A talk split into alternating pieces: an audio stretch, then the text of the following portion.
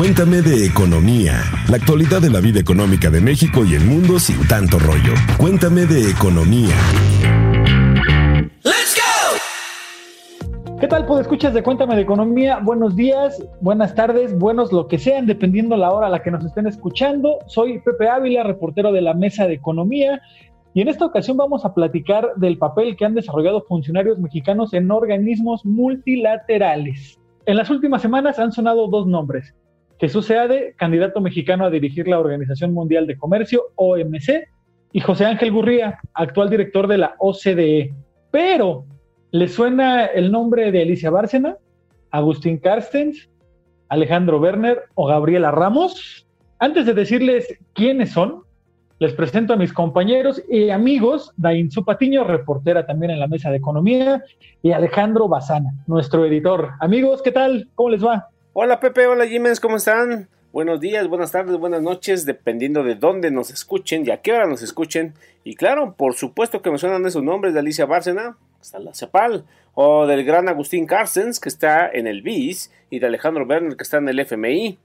Pero antes de saludar a Jimens, me gustaría recordarles que nos pueden escuchar este podcast en distintas plataformas como Spotify, Google Podcast, Apple Podcast y Deezer. Así que si quieren suscribirse, darle like, este es el momento adecuado, no sean tímidos. Y vamos, ¿dónde estás, Jiménez? Te escucha raro. Hola, pues yo aquí saludándoles desde el maravilloso y tradicional barrio de Tacuba.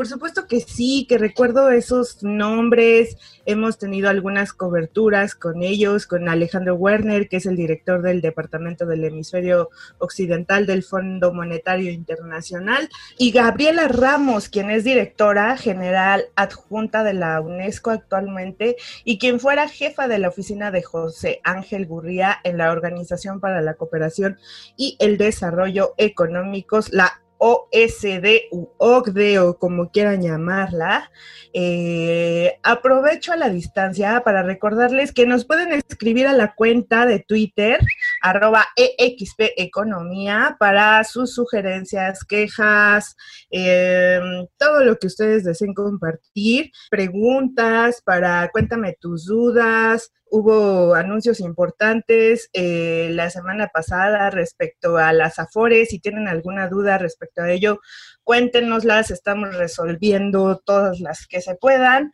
También nos pueden escribir a nuestro correo electrónico que es economía o si lo prefieren directamente a mi cuenta de Twitter que es Dainsu con Z y con P al final. Alex, Pepe, no se queden sin dar sus cuentas para que les escriban sus fans. Claro que no, Jiménez, la mía es arroba abasan número 9 o ese es el Twitter o si quieren escribirme estoy en economía arroba expansión.com.mx. Mi cuenta de Twitter es arroba José Ávila Munoz y ahí recibimos lo que tengan ustedes a bien compartir con todos nosotros, dudas, quejas, sugerencias o lo que quieran mandarnos. Bueno, antes de entrar de lleno en materia, en esto de los mexicanos en organismos multilaterales, ¿qué les parece si vamos a nuestro diccionario económico Expansión, que en esta ocasión nos va a contar qué es un organismo multilateral? Diccionario Económico de Expansión. Organismo multilateral es una organización conformada por tres o más naciones cuya principal misión será trabajar conjuntamente en las problemáticas y aspectos relacionados con los países que la integran. Así es, Pepe Jiménez, eh, después de escuchar esta definición, pues tiene justamente mérito el hecho no solo de llegar a un cargo directivo en la CEPAL o en la OSD, como lo han hecho José Ángel Gurría y Alicia Barcena, sino que también es justamente yo creo que el mérito más grande es el de mantenerse en estos organismos, pues los dos están repitiendo periodo.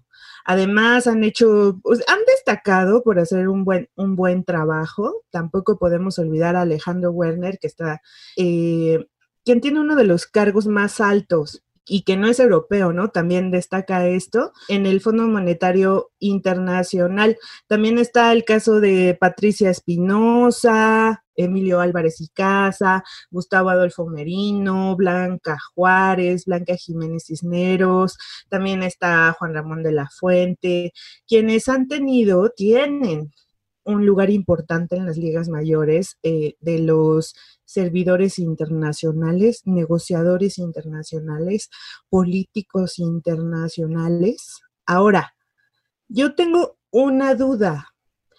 ¿Por qué es que México, sin ser potencia, tiene representantes en los organismos multilaterales? somos los mexicanos estamos muy bien preparados. ¿Qué es lo que pasa? Le preguntamos esto a Aribel Contreras, quien es coordinadora del programa de negocios internacionales de la Universidad Iberoamericana, y esto fue lo que nos comentó. Sí, por supuesto, yo creo que es una forma o la lectura que debemos de dar de esto es el liderazgo que México logra tener, ¿no? Y aunque no es un país desarrollado, sino que es un país que se considera en desarrollo, finalmente hay que reconocer que es un país que su política exterior le ha permitido ser amigo de todos los países, no, no ha estado en conflictos directos ni bélicos con, con nadie, es un país que tiene un espíritu multilateral, es un país que ha mostrado que cumple sus compromisos internacionales, que a pesar de tener como vecino del norte a este gran país hegemón que es Estados Unidos, ha sabido, ha sabido librar las batallas, aunque hubo un momento que, había perdido eh, presencia en América Latina, yo creo que la administración ha venido haciendo una muy buena labor para retomar este liderazgo en la región, para cubrir vacíos que se quedaron en el pasado.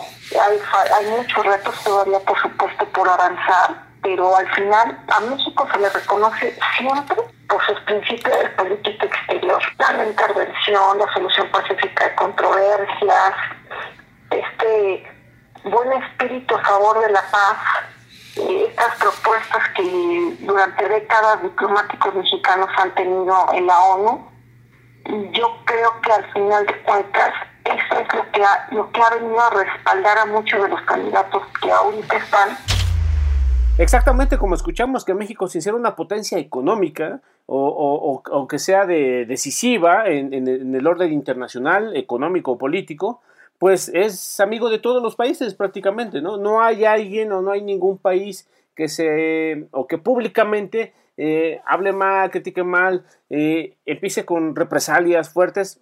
Obvio, quitemos un poco al señor Trump de este factor, y también destaca el hecho de que los mexicanos están en organismos de diferente perfil. Por ejemplo, en el Fondo Monetario, que ya mencionaban a Alejandro Werner, pues saben que el Fondo Monetario Internacional nace o tiene sus orígenes después de la Gran Guerra, ¿no? Del nuevo orden mundial, cuando, cuando se forma tanto el Banco Mundial como el FMI. El FMI, pues como saben, su principal eh, aportación, contribución o misión es evitar una crisis en las balanzas de pagos de los países y en el Banco Mundial que también es otro organismo que nace después de toda esta, de la gran guerra y del nuevo orden internacional que se hace, tiene la finalidad de combatir la pobreza en el mundo. ¿Tú cómo ves en la OCDE y la CEPAL? Pues sí, en el caso de la OCDE, Alex, como bien comentas, son eh, organismos, son entidades eh, que si bien pueden estar eh, interconectadas, su objetivo principal es muy diferente. Por ejemplo, en el caso de la Organización para la Cooperación y el Desarrollo Económicos, su misión es diseñar mejores políticas para una vida mejor. Aquí el plus que tiene la OCDE es que tratan de buscar mejores políticas con base en políticas que ya han tenido éxito, que ya han sido probadas y han dado buenos resultados en otros países, a diferencia de otras eh, consultoras u otras organizaciones no gubernamentales o entidades privadas.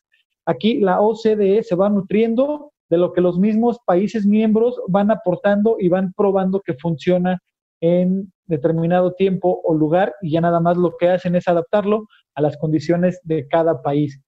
Y en el caso de la CEPAL que dirige Alicia Bárcena, es una de las cinco comisiones regionales que tiene Naciones Unidas, la ONU, y en un inicio su objetivo era contribuir al desarrollo económico de América Latina, coordinar acciones encaminadas para la promoción y el reforzamiento de las relaciones entre los países y ya conforme fue avanzando el tiempo, eh, decidieron incluir también a la zona del Caribe y también incluyeron el objetivo de promover el desarrollo social. Entonces, organismos que están ligados, sus funciones sí están muy bien definidas y es muy bueno el hecho de que haya mexicanos con el perfil para estar en diferentes eh, instituciones que tienen como ya hemos escuchado, diferentes fines. Y muy importante, Jiménez, yo recuerdo que en la CEPAL hay toda una corriente económica de, pensamiento, de, lineamientos para combatir la pobreza. Eh, es así, incluso se enseña en las escuelas, ¿no? Hay académicos por ahí en, en instituciones cuyo, cuyo principal cargo ha estado en la CEPAL y que es muy importante, ¿no? El analizar cómo no todas las economías son iguales, no pueden comportarse del mismo eh, de la misma manera para alcanzar cierto objetivo. Eh, ahora sí son, son, como los humanos, cada quien es distinto, responde a situaciones distintas y le afectan situaciones distintas. Y la CEPA creo que es muy importante en ese, en ese aspecto para la región. Y de la yo me acuerdo, este, no es que sea muy viejo, pero me acuerdo que por ahí de 1994, cuando estaba la crisis, eh, la OCDE era muy conocida como el Club de los Ricos, solamente estaban eh, inscritas o pertenecían a ese organismo eh, potencias económicas. Y fue con en el salinismo, si más bien no recuerdo, que después de la firma del Telecan, ya ven que hicimos hace poco un podcast sobre el Temec, este, y toda la crisis después que se desató con, con el 94, la llegada de Ernesto Cedillo, un punto fue que México se integró a la OCDE. Y, era muy, o sigue siendo todavía, incluso si vamos a algunos indicadores, México sigue siendo el, peor calificado, el peor evaluado de esos aspectos de eh, evaluaciones que hace la OCDE. Pero con, José Ángel Gurría, que también él trabajó en el sexenio de, Ernesto Cedillo, fue, ha sido canciller, ha sido secretario de Hacienda, se ha abierto un poco esta, esta oportunidad y ha dejado de ser el, club exclusivo de, ricos y, con Gurría se ha permitido la entrada, obviamente no, no, no depende de, de, Gurría solamente, pero sí él lleva la batuta, sí él es un, un líder dentro de la organización para que entren otras naciones latinoamericanas que es en el caso de Perú, que es en el caso de Colombia, y que es muy importante esa integración, ¿no? Sobre todo en el comercio en América Latina, eh, Colombia y Perú son muy importantes en, materia económica, además, digo, de, los gigantes Brasil y Argentina, ¿no? ¿O cómo ves, Jimens? Eh, yo creo que sí, México, bueno, a partir de que es una de las economías más grandes y más importantes de América Latina. Y con la llegada justamente de Alicia Barcena a la, a la, CEPAL, creo que tomó una, un mayor, em, ¿cómo podría llamarlo? Yo creo que eh, eh, comenzó a destacar eh, muchísimo más en, en, materia económica, incluso comenzó pues a, tomarse como, como, una economía líder, pese a todos sus, pues ahora sí que baches por los que pasa la economía, pero ha sido un buen, un buen referente dentro de la CEPAL. Y también, em, bueno, pues el hecho de que esté una mexicana a la cabeza como secretaria ejecutiva, eh, pues ha hecho que México tome algunas recomendaciones de la CEPAL, también ha tomado algunas de la OSD. Em, en cuanto, por ejemplo, a la OSD, eh, retomó recientemente lo de incrementar el porcentaje de, las AFORES al, al 15%. Entonces, eh, y que fue presentada la semana pasada por el secretario de Hacienda, Arturo Herrera, aquí en México. Entonces, pues creo que, que ha valido la pena el hecho de, de contar con este tipo de, de, líderes en organismos internacionales.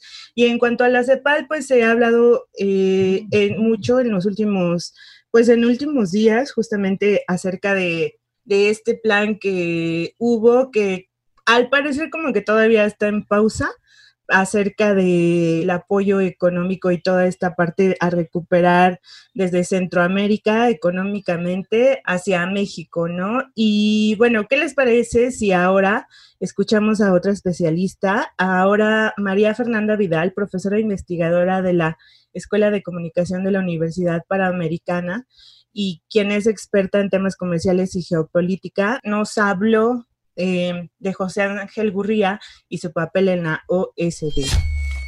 En el caso de la OCDE creo que destaca muchísimo el hecho de que México se coloca como un país que es capaz de colocar en la mesa distintos intereses y poder traer a buen puerto negociaciones que pueden ser difíciles, que pueden ser pesadas y que de alguna manera en ese, en ese caso eh, somos capaces de alguna manera de conciliar. Claramente la, representación que tiene México en la OCDE con Gurría es una de las más importantes, no es siendo secretario general. Digamos, la reelección y en ambos casos sí se debe a un buen papel, a un buen desempeño, pero también a la necesidad de generar continuidad. Pues así chicos, eh, además otro mexicano muy destacable, como ustedes saben, yo creo que todo México lo conoce, es el doctor Agustín Carstens, en el cual pues eh, su amplia trayectoria y su gran reconocimiento que tiene a nivel mundial, miles de personas que estamos en el país o a nivel internacional que estudian economía, macroeconomía, finanzas, saben de él. Pero escuchemos lo que nos dice la doctora María Fernanda sobre este prestigiado economista.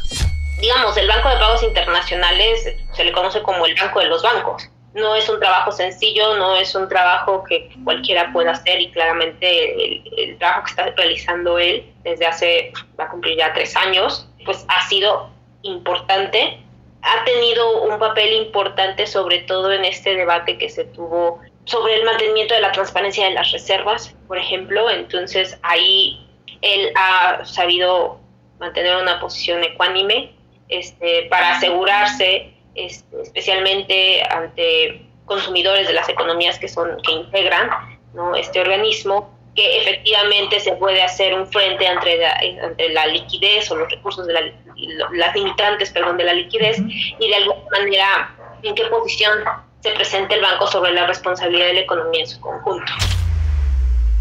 Pues así es, chicos, como ustedes han escuchado, yo recuerdo, bueno, la fama del doctor este, Agustín Carstens es, muy, es, muy famoso, la verdad. Ahorita incluso tiene una, una actividad informativa eh, bastante importante. Hace poco estuvo haciendo videoconferencias con Janet Yellen, con Ben Bernanke, que ustedes los conocen, que han sido expresidentes de la Fed, para hablar de la crisis.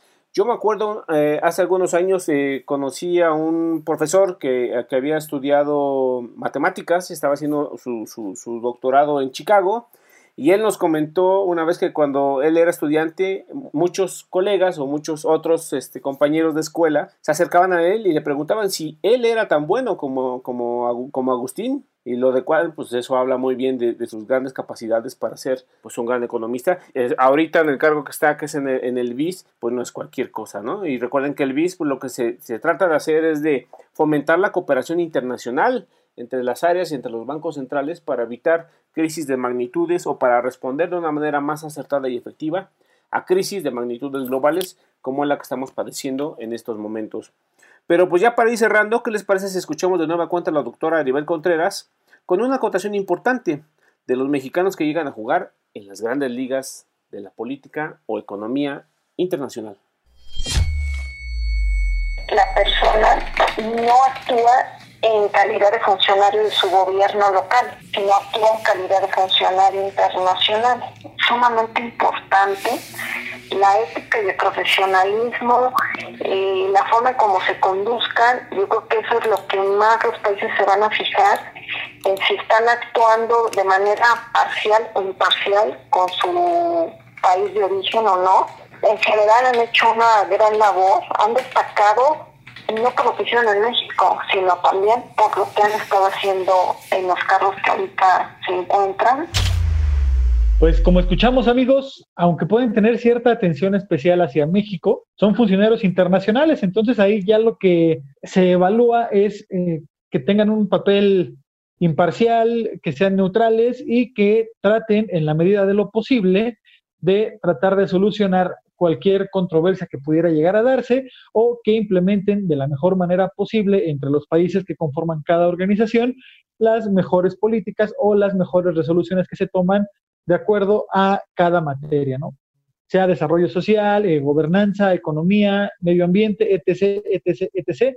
Eso es lo más importante, ¿no? Por ejemplo, José Ángel Gurría, desde que llegó a la OCDE, año con año ha tenido reuniones con los diferentes integrantes del gabinete del gobierno mexicano y con los mismos presidentes, sin importar colores, gustos, filias o fobias, y lo mismo ha hecho en el caso de otros países. Cada que un país o un gobernante, primer ministro, presidente, o aunque sea de un gobierno estatal o municipal, se acercan a la OCDE en busca de alguna asesoría, pues esta organización tiene las puertas abiertas para escucharlos y, eh, dependiendo del caso, tratar de encontrar la mejor solución. Como bien comentábamos hace unos minutos, no todos los países son iguales, cada uno tiene características y necesidades particulares, entonces se analizan todas estas peculiaridades y con base en ello toman una o lo que ellos creen que es la mejor decisión para solucionar determinado problema. Y así justamente como, como dice Pepe, ¿no? O sea, no por el hecho de estar, eh, el, el enfoque es justamente hacia ya la política internacional, no con cierta atención especial hacia México. A lo mejor parte de esto eh, resuelve una pregunta que tengo. ¿Por qué estos personajes destacan en el ámbito internacional, pero en México dejaron pues un sabor eh, no tan dulce o, o por qué la economía política de México sigue como tan en desventaja en comparación con otros países. Yo desde mi punto muy personal lo atribuyo eh, justamente a que pues las decisiones de estos personajes, tal vez al estar en un organismo público aquí en México, pues no era la única que contaba en todo el sector público, ¿no? Este, sabemos que hay decisiones que, eh, sobre todo económico-políticas, que no dependen de una sola persona en México y que muchas de estas lamentablemente se toman por, mm, por intereses políticos detrás. Es mi muy punto de vista. No sé ustedes qué opinan. Totalmente de acuerdo, Jiménez. Fíjate que a mí era una hace, era, era como un cuestionamiento que me hacía eh, frecuentemente de, bueno, pero ¿por qué siendo un país como, como el nuestro, con las características como el nuestro, con mucho eso del ya merito, ¿no? Del prometer no empobrece, de repente ves a, gente como Alicia Bárcena, como Alejandro Werner, como, como como Gurria llegar a las grandes ligas, ¿no? Recuerdo que eh, en, las pláticas que, que, hemos tenido a la mesa con, los especialistas, en las preguntas, pues lo, en lo que ellos coinciden, y, creo que ahí también yo puedo coincidir, es en la gran capacidad que tienen estos mexicanos o los mexicanos que están en, el exterior, su amplia capacidad de negociación y de conciliación. Nosotros luego aquí en la mesa de, economía, pues ya ven que nos peleamos y hacemos el berrinche y, lloramos, ¿no? Y Luz Elena avienta el pastel y luego Pepe que ya se enojó y me miró feo me dijo mariquita, me dijo no sé qué, ¿no? Me dijo priista, ¿no? Por ahí hay un debate entre Vicente Fox y Francisco Labastida que pueden ver. Nada más pongan ahí los integrantes de la mesa de economía y hagan de cuenta que es exactamente lo mismo. Entonces no es cualquier cosa, ¿saben? Y luego conciliar con, con líderes de otros países, con líderes eh, con otros intereses, pues yo creo que sí da una parte de orgullo o de de capacidad de, México para ser diplomáticos de alto nivel. Obviamente, estas personas son, es gente muy educada, es gente que, estudió, que tiene doctorados, pero que abre una buena oportunidad y que abre la ventana de México en esa capacidad de negociación a nivel internacional. Y ahorita va el caso de Jesús Seade, ¿no? que busca eh, llegar a la OMC. O sea, la capacidad que él tiene de conciliar, de, de, llegar a acuerdos y de, y de, lidiar con dos potencias, que es Estados Unidos y China, que no ha de ser este, nada fácil. O sea, también habla muy bien de, pues del país, ¿no? O no sé, ¿tú qué opinas, Pepe? Pues efectivamente, esa capacidad de traer distintos intereses a la mesa y poder encontrar puntos de acuerdo, creo que es algo que se ha demostrado que puede lograr, ya lo hizo con el TEMEC, también ya dedicamos un episodio a este nuevo tratado de comercial de América del Norte, y pues SEADE también es muy conocido en, China, en Hong Kong, entonces pues es un personaje que pudiera cumplir con todas las credenciales necesarias para eh, dirigir el, órgano rector del comercio mundial. Vamos a ver si es que alguno de los otros candidatos, se habla sobre todo de la candidata de Nigeria, Vamos a ver si es que entre estos dos está el agarrón final para ver quién dirige la OMC. Y respecto a lo que comentaba Dainzú, ¿recuerdan hace unos días cuando Luis Videgaray, exfuncionario en el gobierno de Enrique Peña Nieto, fue cuestionado mientras daba una, una ponencia, mientras estaba en un evento en el MIT de Estados Unidos, sobre la corrupción y otras cuestiones, otros datitos ahí, otros otros asuntos ahí como que medio turbios de la pasada administración Y pues él respondió que como funcionario público había hecho cosas buenas, pero también había cometido errores, obviamente defendiendo su actuar como servidor público. Entonces, difícilmente algún funcionario va a decir, sí, yo no hice lo que tenía que haber hecho porque yo obedecía a, mi jefe, en este caso el presidente, o porque eh, había otros intereses en juego y pues obviamente nadie va a decir, sí, la verdad es que la regué en esto o en esto otro, pero pues siempre van a defender su actuar, haya sido bueno, haya sido malo, haya sido regular o haya sido como quiera que la gente lo vea. Ahí van a estar defendiendo siempre su postura y obviamente ellos van a estar orgullosos de lo que hicieron porque piensan que lo hicieron de buena manera. Pero fíjate que sí, es, es, es, es, muy importante todo, todo lo que comentas, y esa es la otra, la otra cara, ¿no? De, de, la moneda, que después creo que sería bien como tema de esos nombramientos raros o gente muy polémica que llega. Ahorita que, que tú mencionabas a Videgaray, que afortunadamente no está en ningún cargo internacional, aunque me acuerdo que por ahí llegó a sonar que iba a ir al BID, al Banco Interamericano de Desarrollo, ¿no? Pero ahorita, bueno, por las cuestiones políticas, por todos los intereses que hay detrás, pues sí está bastante complicado pero no solamente son de los mexicanos, ¿eh? yo me acuerdo del caso de Christine Lagarde, que compitió con Agustín Carstens para llegar al FMI, eh, en el cual también se acusaba de, había un caso de soborno, había un caso de, corrupción cuando fue ella ministra o, funcionaria federal en Francia, o está otro caso de Dominique Strauss-Kahn, que también es eh, ex titular del FMI y él era de abuso sexual, ¿no? O sea, también yo creo que se da un buen tema para después platicarlo de todas esas historias negras de, de, de, funcionarios importantes, de que pues no todo es este blanco, tampoco el punto de encimilla, todo esto es bonito, por supuesto que no, pero también es una manera de reconocer a gente que ha hecho una, una, una buena trayectoria aquí en México y que obviamente estando en un país y siendo un funcionario federal hay muchos factores eh, atrás que, que, que, que, impiden o mucha lucha de fuerzas para que los cambios se realicen. ¿no? Eh, ahorita yo ahorita destaco mucho lo, lo de Alejandro Werner, que bueno, es mexicano, él trabajó en Hacienda, ¿no? Y él ha estado detrás eh, de las negociaciones o ha estado representando al FMI eh, eh, ante las negociaciones con Argentina, ¿no? Que como todos sabemos está atravesando una crisis económica bastante fuerte. Pues paradojas en este mundo de México y paradojas también hacia el exterior, ¿no? Como comentas, pues a lo mejor quien fuera secretario de Hacienda, Luis Videgaray, está en el MIT, pero eh, no, no llegó al Banco Interamericano de Desarrollo y que podríamos pensar que no influencian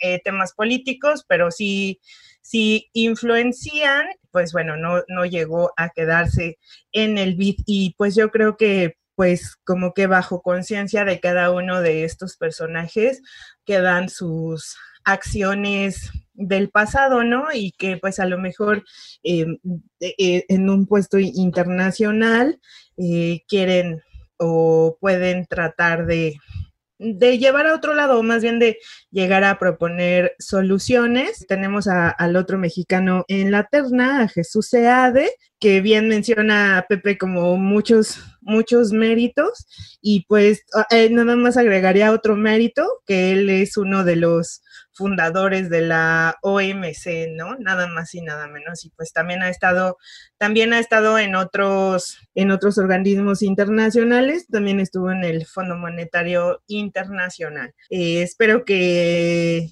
que le vaya muy bien al doctor Seade, que no estaría representando al gobierno federal, más bien estaría haciendo por una representación internacional, ya que él estado como que también, como mencionaba Pepe, muy cerca de, China, con el gobierno chino, eh, ha radicado antes de regresar a México como funcionario público, estuvo muchos años en, China eh, siendo académico y bueno, terminó de, renegociar lo que ahora conocemos como el TEMEC.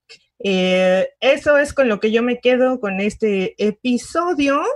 Yo les recuerdo nuestras redes sociales, eh, arroba EXP Economía, a nuestro correo electrónico que es economía arroba expansión.com Si tienen algunas dudas acerca de estos personajes, algunos comentarios, o también si tienen dudas acerca del tema de la propuesta de reforma para los afores, utilicen el hashtag Cuéntame tus dudas. Bien, pues yo me quedo con el hecho de que México, sin ser una potencia económica o un país desarrollado, pues es el amigo de todos, es como el chabelo de la política internacional y puede llevar a la mesa diferentes puntos de vista y lograr acuerdos. Pues también, antes de irnos, les recuerdo mi cuenta de Twitter, arroba José Ávila Alex, ¿tú con qué te quedas para ya cerrar este bonito episodio? Ay, pues me quedo con muchas reflexiones, pero también invito a nuestros podescuchas a que nos escriban, ¿no? Si están de acuerdo, si no están de acuerdo, así, oye, Basan, la verdad, yo sí creo que Luis Videgaray fue un gran funcionario,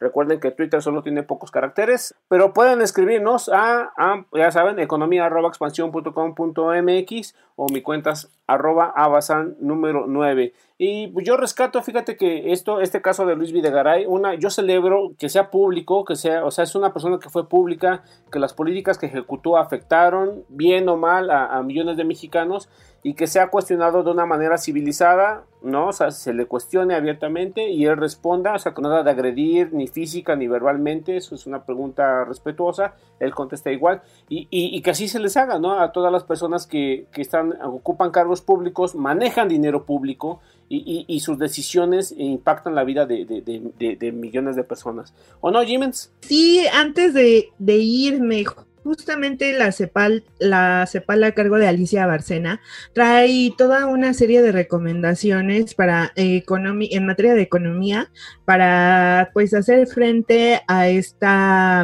a esta crisis económica provocada por el coronavirus. Y entre una de estas, y que, bueno, han sido presentadas por la CEPAL, es este acerca de, un apoyo económico universal para las personas y pues sí, ¿no? también esta parte en la que el gobierno podría entrar a participar o apoyar más a las pequeñas y medianas empresas para su recuperación económica. Ojalá nos haga, haga caso o tome algunas de estas recomendaciones el gobierno mexicano y que se ve que que trabaja muy de cerca con la secretaria ejecutiva Alicia Barcena. Se, se me fue ese punto, ya nada más quería agregar eso. Pues bueno chicos, como todo lo bueno llega a su fin, os podéis ir en paz, este podcast ha terminado, nos vemos, nos escuchamos el próximo lunes, tienen dudas, quejas, sugerencias, tema de Afores que está ahorita en, boga, pueden escribirnos el hashtag eh, cuéntame tus dudas y nosotros nos dedicaremos a trabajar para que tengan la información mejor, eh, completa y más balanceada. Así que Pepe Jiménez, un saludo a Mónica, nuestra productora. Gracias por todo. Cuídense, coman frutas y verduras. Hasta la próxima. Nos escuchamos el próximo lunes y recuerden que con el tema que viene se van a sorprender. Ánimo, amigos, puede escuchar. Cuéntame de economía, la actualidad de la vida económica de México y el mundo sin tanto rollo. Cuéntame de economía.